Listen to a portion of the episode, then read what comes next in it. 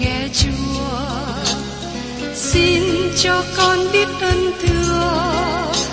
Lạy ngài ngài muốn con làm chi? Lời ngài là sức sống của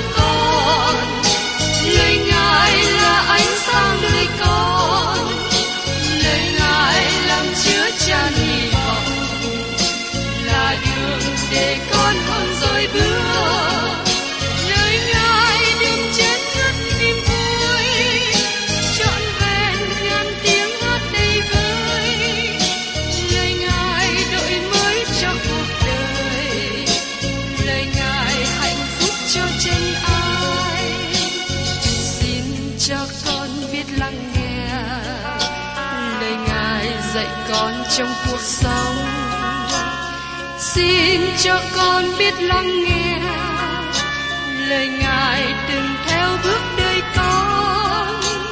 Xin cho con biết sẵn sàng chờ đợi và vẫn nghe theo chúa. Xin cho con biết sẵn sàng thực hành lời chúa Hân hoan chào mừng quý vị đến nghe chương trình Tìm hiểu Thánh Kinh. Đây là một chương trình học kinh thánh liên tục và hệ thống trong thời gian 5 năm. Chúng ta sẽ lần lượt khảo sát từ sáng thế ký cho đến khải huyền. Mục sư tiến sĩ McGee là người được Chúa dùng để sáng lập và thực hiện chương trình này. Ông tin rằng lời của Đức Chúa Trời có khả năng đáp ứng mọi nhu cầu cho tất cả mọi người trên thế giới, không phân biệt chủng tộc, văn hóa, trình độ tuổi tác hay phái tính. Ước mong quý vị theo dõi liên tục và giới thiệu cho thân nhân bạn hữu cùng đón nghe. Kính chào quý vị và các bạn. Trong chương trình tìm hiểu Thánh Kinh kỳ trước, tôi đã cùng với quý vị tìm hiểu phần đầu của Daniel đoạn 7, nói về khải tượng của bốn con thú. Tôi xin nhắc lại phần Kinh Thánh trong đoạn 7 từ câu 1 đến câu 5 mà chúng ta đã tìm hiểu trong kỳ trước đây. Năm đầu, đời vua bên sắc xa nước Babylon, Daniel đang nằm trên giường thì thấy chim bao và những sự hiện thấy trong đầu mình. Người bèn viết chim bao đó ra và thực lại đại lược các sự ấy. Vậy, Daniel nói rằng, đương đêm ta nhìn xem trong sự hiện thấy, và này, có bốn hướng gió trên trời xô sát trên biển. Đoạn, bốn con thú lớn từ biển lên, con nọ khác con kia.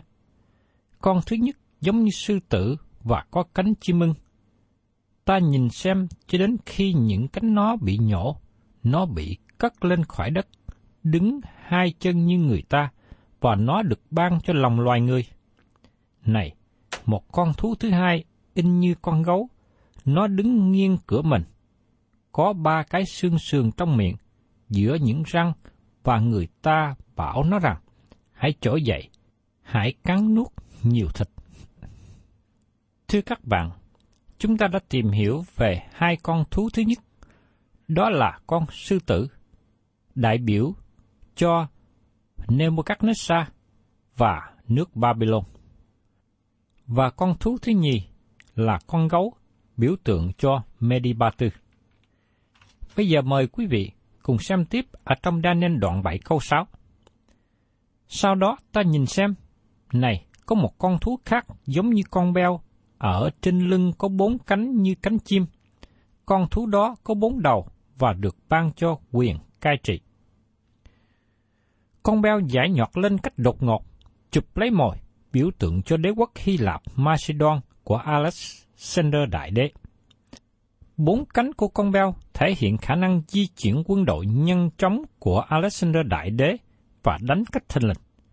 Những quốc gia hùng mạnh nắm quyền cai trị thế giới phát triển khả năng di chuyển và đánh nhanh. Và ngày nay, chúng ta thấy chiến tranh hiện đại dùng phi cơ và quả tiễn tấn công rất nhanh. Con beo này có bốn đầu, diễn tả sự phân chia đế quốc của Alexander sau khi chết mới có hơn 30 tuổi. Babylon đi xuống và sụp đổ vì vui chơi uống rượu. Alexander cũng vậy. Cả hai đều rơi xuống cùng một con đường.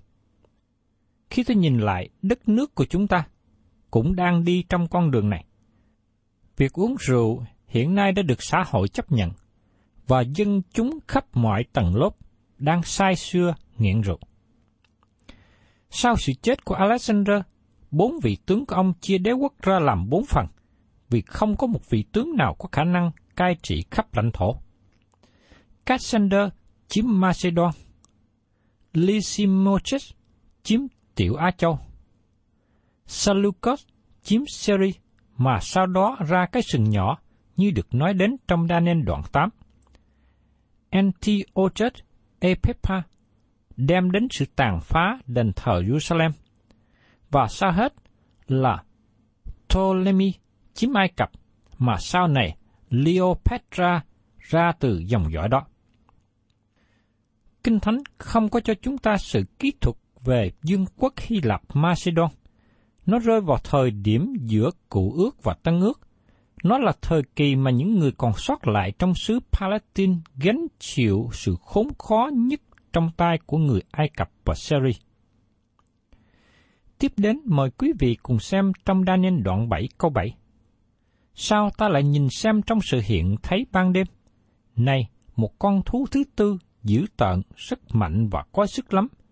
Con thú đó có những răng lớn bằng sắt.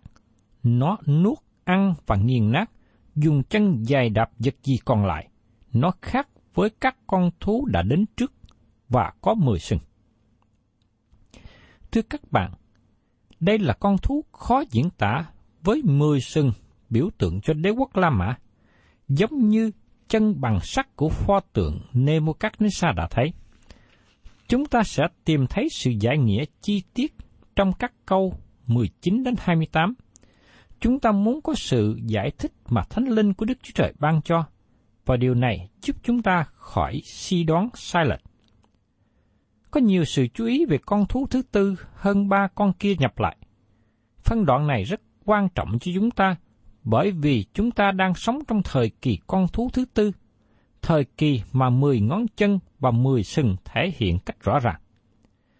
Con thú thứ tư này khác biệt với tất cả mọi con khác, và Daniel được ban cho khải tượng đặc biệt. Tất cả các con thú khác chúng ta có thể tìm thấy trong rừng, trong sở thú ngày nay. Chúng ta có thể thấy con sư tử, con gấu, con beo, nhưng chúng ta không hề thấy con thú mười sừng trên đất, trên biển hay trên bầu trời. Đây là con thú rất lạ thường. Nếu các bạn nằm chim bao và thấy con thú như thế, tôi tin rằng các bạn sẽ thức giấc sau khi chim bao. Con thú thứ tư này được diễn tả là dữ tợn, rất mạnh và có sức. Con thú này biểu tượng cho đế quốc La Mã, thể hiện bởi sức mạnh của nó. Nó khiêu khích sự thanh nộ, và nó không giống với bất cứ con thú nào trước đó. Nó là con thú có những răng bằng sắt.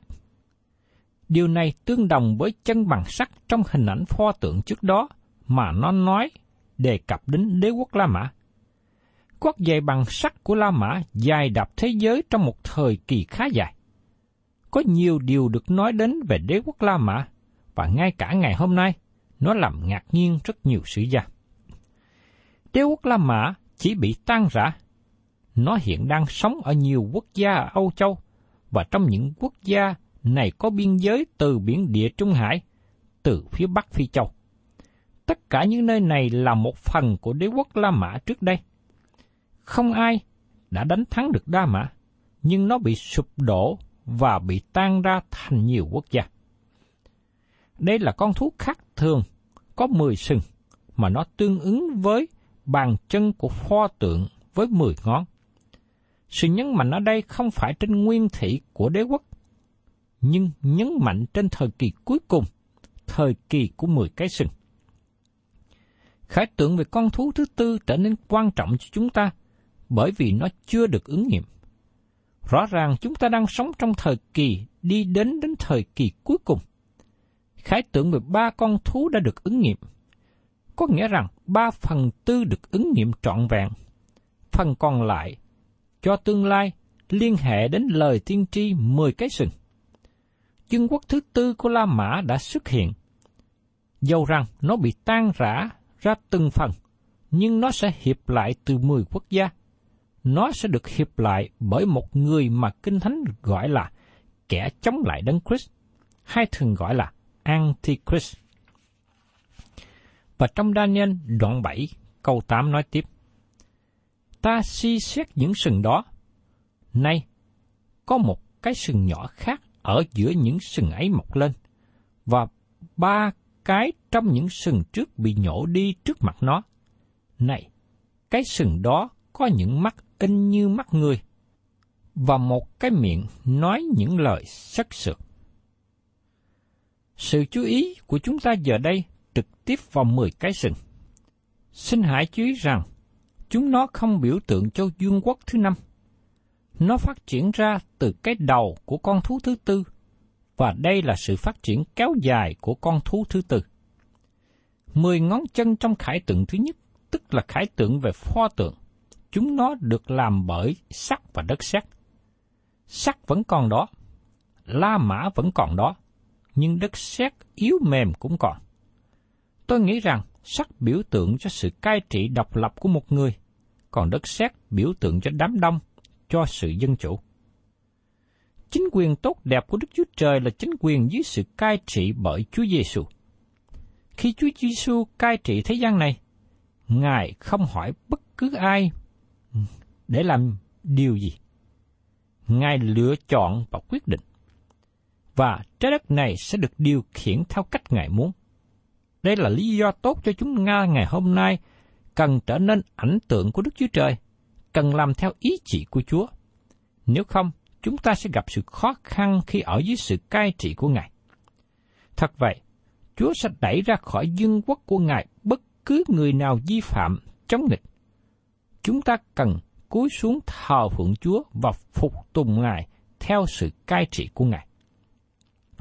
La Mã, hay còn gọi là Roma, bị tan rã về sự hư hoại của nội bộ, sự mục nát từ bên trong.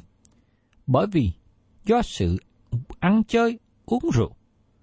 Cả bốn vương quốc đi đến sự sụp đổ đều do sự sai xưa uống rượu. Khi tôi nhìn thấy điều này, tôi rất có sự âu lo cho đất nước chúng ta hiện nay trong việc hút thuốc thì bị cấm, nhất là hút thuốc phiện. Nhưng việc uống rượu là việc hợp pháp ai sẽ là người bị tổn hại? Có hàng triệu người nghèo khó, không việc làm bởi vì nghiện rượu. Đó chỉ là một phần của vấn đề khó khăn. Nhưng khi một người nghiện rượu sẽ ảnh hưởng đến gia đình, vợ con và thế hệ tương lai nữa. Trong khải tượng này cũng nói đến một cái sừng nhỏ khác và nó trở nên trọng tâm của cả bối cảnh. Hắn nhổ ba cái sừng có từ mười sừng và tôn mình lên trên hết. Tôi không biết mười sừng này là ai, nhưng họ ra từ sự tan rã của đế quốc La Mã. Cái sừng nhỏ đó có những mắt y như mắt người, nói về sự khôn ngoan, và một cái miệng nói những lời sắc sược, tức là những lời phạm thượng. Và tiếp đến, chúng ta tìm hiểu khải tượng về con người đến từ đám mây của trời. Mời quý vị cùng xem tiếp trong Daniel đoạn 7 câu 9 ta nhìn xem cho đến chừng các ngôi sao đã đặt, và có đấng thượng cổ ngồi ở trên. Áo ngài trắng hơn tuyết, và tóc trên đầu ngài như lông chiên sạch. Ngôi ngài là những ngọn lửa, và các bánh xe là lửa hừng. Thưa các bạn, bối cảnh giờ đây chuyển về trên trời, và ngôi của Đức Chúa Trời được mở ra. Đây cũng là bối cảnh được diễn tả trong Khải quyền đoạn 4 và 5 nó được chuẩn bị cho sự phán xét của cơn đại nạn và sự đến thế gian lần thứ hai của Đấng Christ. Trong Khải quyền đoạn 4 câu 4 chép như sau. Chung quanh ngôi lại có 24 ngôi. Trên những ngôi ấy tôi thấy 24 trưởng lão ngồi, mặc áo trắng và đầu đội mão triệu thiên vàng. Trong sự khải thị cho sứ đồ dân, cho chúng ta thấy về số trưởng lão và nhiều chi tiết khác còn trong khải thị cho Daniel thì không để ý đến điều này, vì đề tài của ông không bao gồm về hội thánh và tương lai. Và đấng thượng cổ ở đây, tức là nói về Đức Chúa Trời đời đời. Áo Ngài trắng như tuyết, đề cập đến Mỹ Đức thánh khiết và công bình. Tóc trên đầu Ngài như lông chiên sạch, nói về sự khôn ngoan vô hạn của Chúa.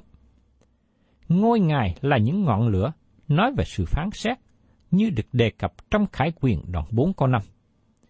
Các bánh xe là lửa hưng, nói về năng lượng không hao mòn và quyền năng vô hạn của Đức Chúa Trời. Chúng ta có thể đối chiếu phần này với sách EC trên đoạn 1, câu 13 đến 21 mà chúng ta đã tìm hiểu trước đây. Tiếp đến, chúng ta cùng xem trong Daniel đoạn 7 câu 10. Trước mặt Ngài, một sông lửa chảy ra và tràn lan, ngang ngang hầu hạ Ngài và muôn muôn đứng trước mặt Ngài. Sự xét đoán đã sắm sẵn và các sách mở ra. Đây không phải là sự phán xét trước tòa án lớn trắng mà nó xảy ra sau thời kỳ một ngàn năm, nhưng đây là sự sắp đặt cho cơn đại nạn và sự trở lại của Đấng Christ để thiết lập dân quốc của Ngài trên đất, như được đề cập trong Khải quyền đoạn 5, câu 11 đến 14. Tiếp đến chúng ta cùng xem trong Daniel đoạn 7 câu 11. Bây giờ ta nhìn xem vì cớ tiếng của những lời sắc sược mà sừng ấy nói ra. Vậy ta nhìn xem cho đến chừng con thú bị giết, xác nó bị quỷ diệt và bị phó cho lửa để đốt.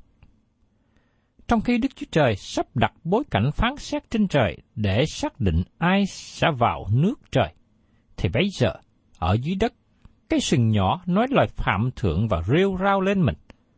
Như chúng ta xem ở trong sách Khải Quyền đoạn 13 câu 5 và câu 6. Do vậy, sự phán xét của nó đã định và ngôi nước nó bị tối tăm. Sự nhấn mạnh ở đây, ngôi nước này biểu tượng cho con thú sau cùng, không phải bởi sự bắt đầu của nó, nhưng ở sự cuối cùng của nó. Rõ ràng là cái sừng nhỏ này chỉ kéo dài một thời gian ngắn trước khi đấng Christ đến phán xét các quốc gia và trên từng cá nhân. Đây là thời kỳ đại nạn. Và chúng ta cùng xem tiếp trong Daniel đoạn 7 câu 12. Còn những con thú khác cũng bị cắt hết quyền, nhưng được làm dài đời sống mình một mùa và một kỳ. Dầu rằng ba con thú đầu tiên bị tiêu diệt, nhưng tư tưởng và triết lý của dương quốc mà chúng nó đã đại biểu vẫn tiếp tục sống và được tỏa bài trong thời kỳ đại nạn. Và trong Daniel đoạn 7 câu 13 nói tiếp, Ta lại nhìn xem trong những sự hiện thấy ban đêm, này, có một người giống như con người, đến với những đám mây trên trời, người tới đến đấng thượng cổ và bị dẫn đến trước mặt Ngài. Tại đây, con của Đức Chúa Trời trên trời lấy quyền từ các nước thế gian, từ người ngoại và thành lập nước của Ngài. Chúa Giêsu đề cập đến phân đoạn này khi Ngài bị bắt và họ đem Ngài trước tòa công luật. Trong sách mát đoạn 14, câu 61 đến 62. Nhưng Đức Chúa Giêsu làm thinh, không trả lời chi hết. Thầy cả thượng phẩm lại hỏi, ấy chính ngươi là Đấng Christ, con Đức Chúa Trời, đáng ngợi khen phải không? Đức Chúa Giêsu phán rằng, ta chính phải đó. Các ngươi sẽ thấy con người ngồi bên hữu quyền phép Đức Chúa Trời và ngự xuống giữa đám mây trên trời mà đến. Thiên sứ cũng có lời nói tiên tri về Chúa Giêsu vào lúc Ngài Giáng sanh. Trong Luca đoạn 1 câu 32 Con trai ấy sẽ nên tôn trọng được xưng là con của đấng rất cao, và Chúa là Đức Chúa Trời sẽ ban cho Ngài ngôi David tổ phụ Ngài. Vì thế, chúng ta thấy rõ tại đây lời của Chúa Giêsu nói rằng hòn đá không bởi tay người ta đục ra, mà nó đập vào pho tượng. Ngài sẽ thành lập nước của Ngài trên đất này. Và trong Thi Thiên đoạn 2, câu 7 đến câu 9 nói cho chúng ta biết như sau. Ta sẽ giảng ra mạng lệnh. Đức Sô Va phán cùng ta rằng, Ngươi là con ta, ngày nay ta đã sanh ngươi. hãy cầu ta, ta sẽ ban cho con các ngoại bang làm cơ nghiệp, và các đầu cùng đất làm của cải. Con sẽ dùng cây gậy sắt mà đập bể chúng nó, con sẽ làm vỡ nát chúng nó khác nào bình gốm. Khi Chúa Giêsu thành lập ngôi nước của Ngài trên đất, Ngài sẽ đẩy ra tất cả mọi người phản nghịch, và ai vâng theo lời Ngài sẽ được vào nước của Ngài. Và tiếp đến, chúng ta tìm hiểu trong Daniel đoạn 7 câu 14.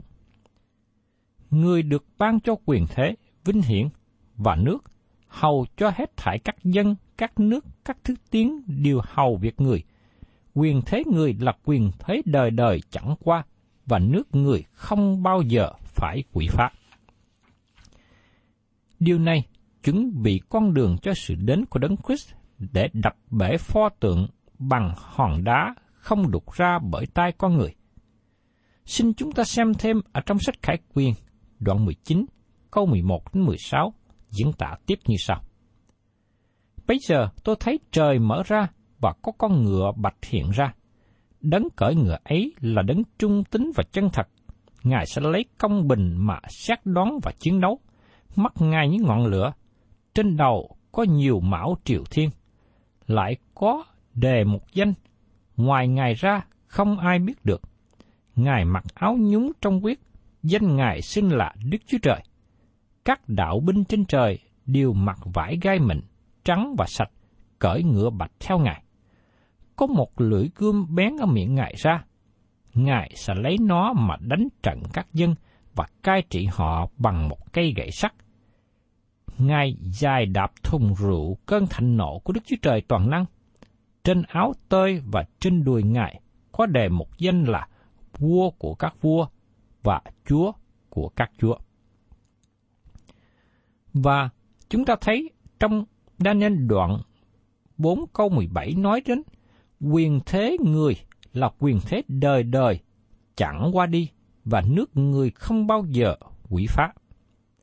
Khi nghe điều này, dường như đối nghịch với tư tưởng về nước một ngàn năm. Do vậy, vào cuối một ngàn năm, mà đó là thời kỳ thử thách với sự cai trị của Đấng Christ, sẽ có một thời gian ngắn chống nghịch với Ngài khi Satan được thả ra, và sau đó nước trời sẽ đi vào cõi đời đời. Trong Khải quyền đoạn 20 câu 6 nói thêm rằng, phước thai và thánh thai những kẻ được giữ phần về sự sống lại thứ nhất. Sự chết thứ nhì không có quyền gì trên những người ấy. Song những người ấy sẽ làm thầy tế lễ của Đức Chúa Trời và của Đấng Christ, cùng sẽ trị vì với Ngài trong một ngàn năm. Thưa các bạn, dương quốc một ngàn năm chỉ là một phần trong dương quốc đời đời các diễn tiến được nói rõ trong sách Khải Quyền đoạn 20. Đấng Christ cai trị một ngàn năm trên đất với điều kiện của thiên đàng. Cuối thời kỳ này, Sa-tăng được thả ra. Lòng người chưa thay đổi, vẫn chống nghịch với Đức Chúa Trời, nhóm hiệp lại dưới sự lãnh đạo của Sa-tăng để tranh chiến với Đấng Christ. Sa-tăng và những người phản nghịch với Đức Chúa Trời bị ném vào hồ lửa. Những người hư mất đã chết sẽ được sống lại để bị phán xét trước tòa án lớn trắng, và sau điều này, đi đến nước đời đời. Và trong Daniel đoạn 7 có 27 nói cho chúng ta biết rằng, Bấy giờ nước, quyền thế và sự tôn đại của muôn nước ở dưới cả trời sẽ được ban cho dân các thánh của đấng rất cao. Nước Ngài là nước đời đời, và hết thải các quyền thế đều hầu việc và vâng lời Ngài. Lời của Đức Chúa Trời cũng nói rõ thêm về nơi chốn nước thiên đàng trên đất. Ở trong sách Mi-chê, đoạn 4, câu 1 đến câu 2. Xảy ra trong những ngày sau rốt, núi của nhà Đức Chúa Trời sẽ lập trên trót các núi và sẽ được cất cao lên hơn các đồi. Các dân sẽ trải về nó, và nhiều nước sẽ đi đến nó mà rằng, hãy đến, chúng ta hãy lên núi của Đức giê va nơi nhà của Đức Chúa Trời Gia-cốp. Ngài sẽ dạy chúng ta về đường lối Ngài, và chúng ta sẽ đi trong các nẻo Ngài. Vì luật pháp sẽ ra từ Sion, lời của Đức giê va ra từ Jerusalem. Quý vị và các bạn thân mến, Đức Chúa Trời tỏ bài chúng ta một hình ảnh tốt đẹp về nước thiên đàng và quyền thế đời đời của Ngài. Tôi cảm ơn Chúa vì Ngài đã tỏ bài những sự màu nhiệm ở trong tương lai để cho tôi và quý vị ngày hôm nay có thể thấy được phần nào. Tôi mong rằng đời sống của chúng ta luôn luôn tin cậy và đi theo đường lối và sự hướng dẫn của Đức Chúa Trời. Thân chào tạm biệt quý vị và xin hẹn tái ngộ cùng quý vị trong chương trình Tìm hiểu Thánh Kinh kỳ sau.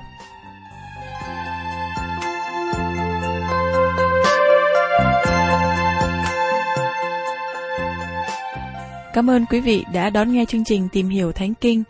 Nếu quý vị muốn có loạt bài này, xin liên lạc với chúng tôi theo địa chỉ sẽ được đọc vào cuối chương trình. Kính chào quý thính giả.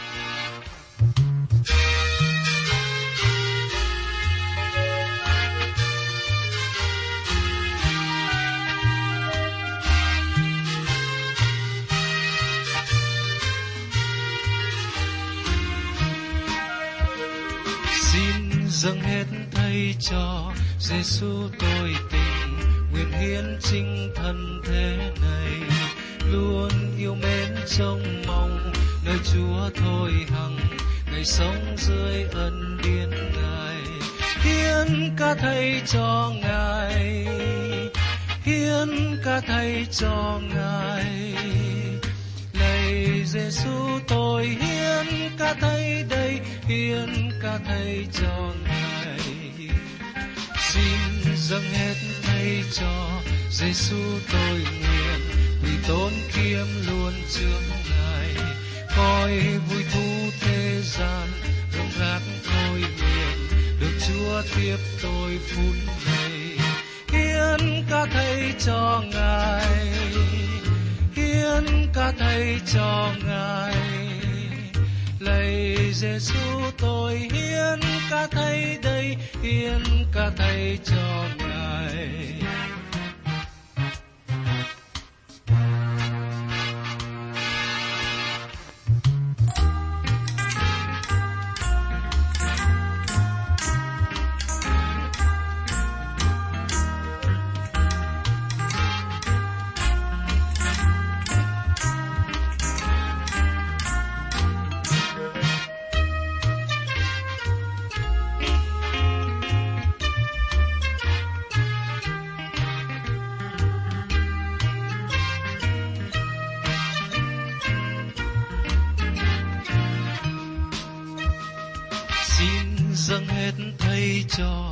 Giêsu tôi lòng, nhận biết lửa thiêng cháy hoài. Trong ơn cứu rỗi ôi, vui quá vui đời đời hiến vinh danh thánh ngài. Hiến ca thầy cho ngài, hiến ca thầy cho ngài. Lạy Giêsu tôi hiến ca thầy đây, hiến ca thầy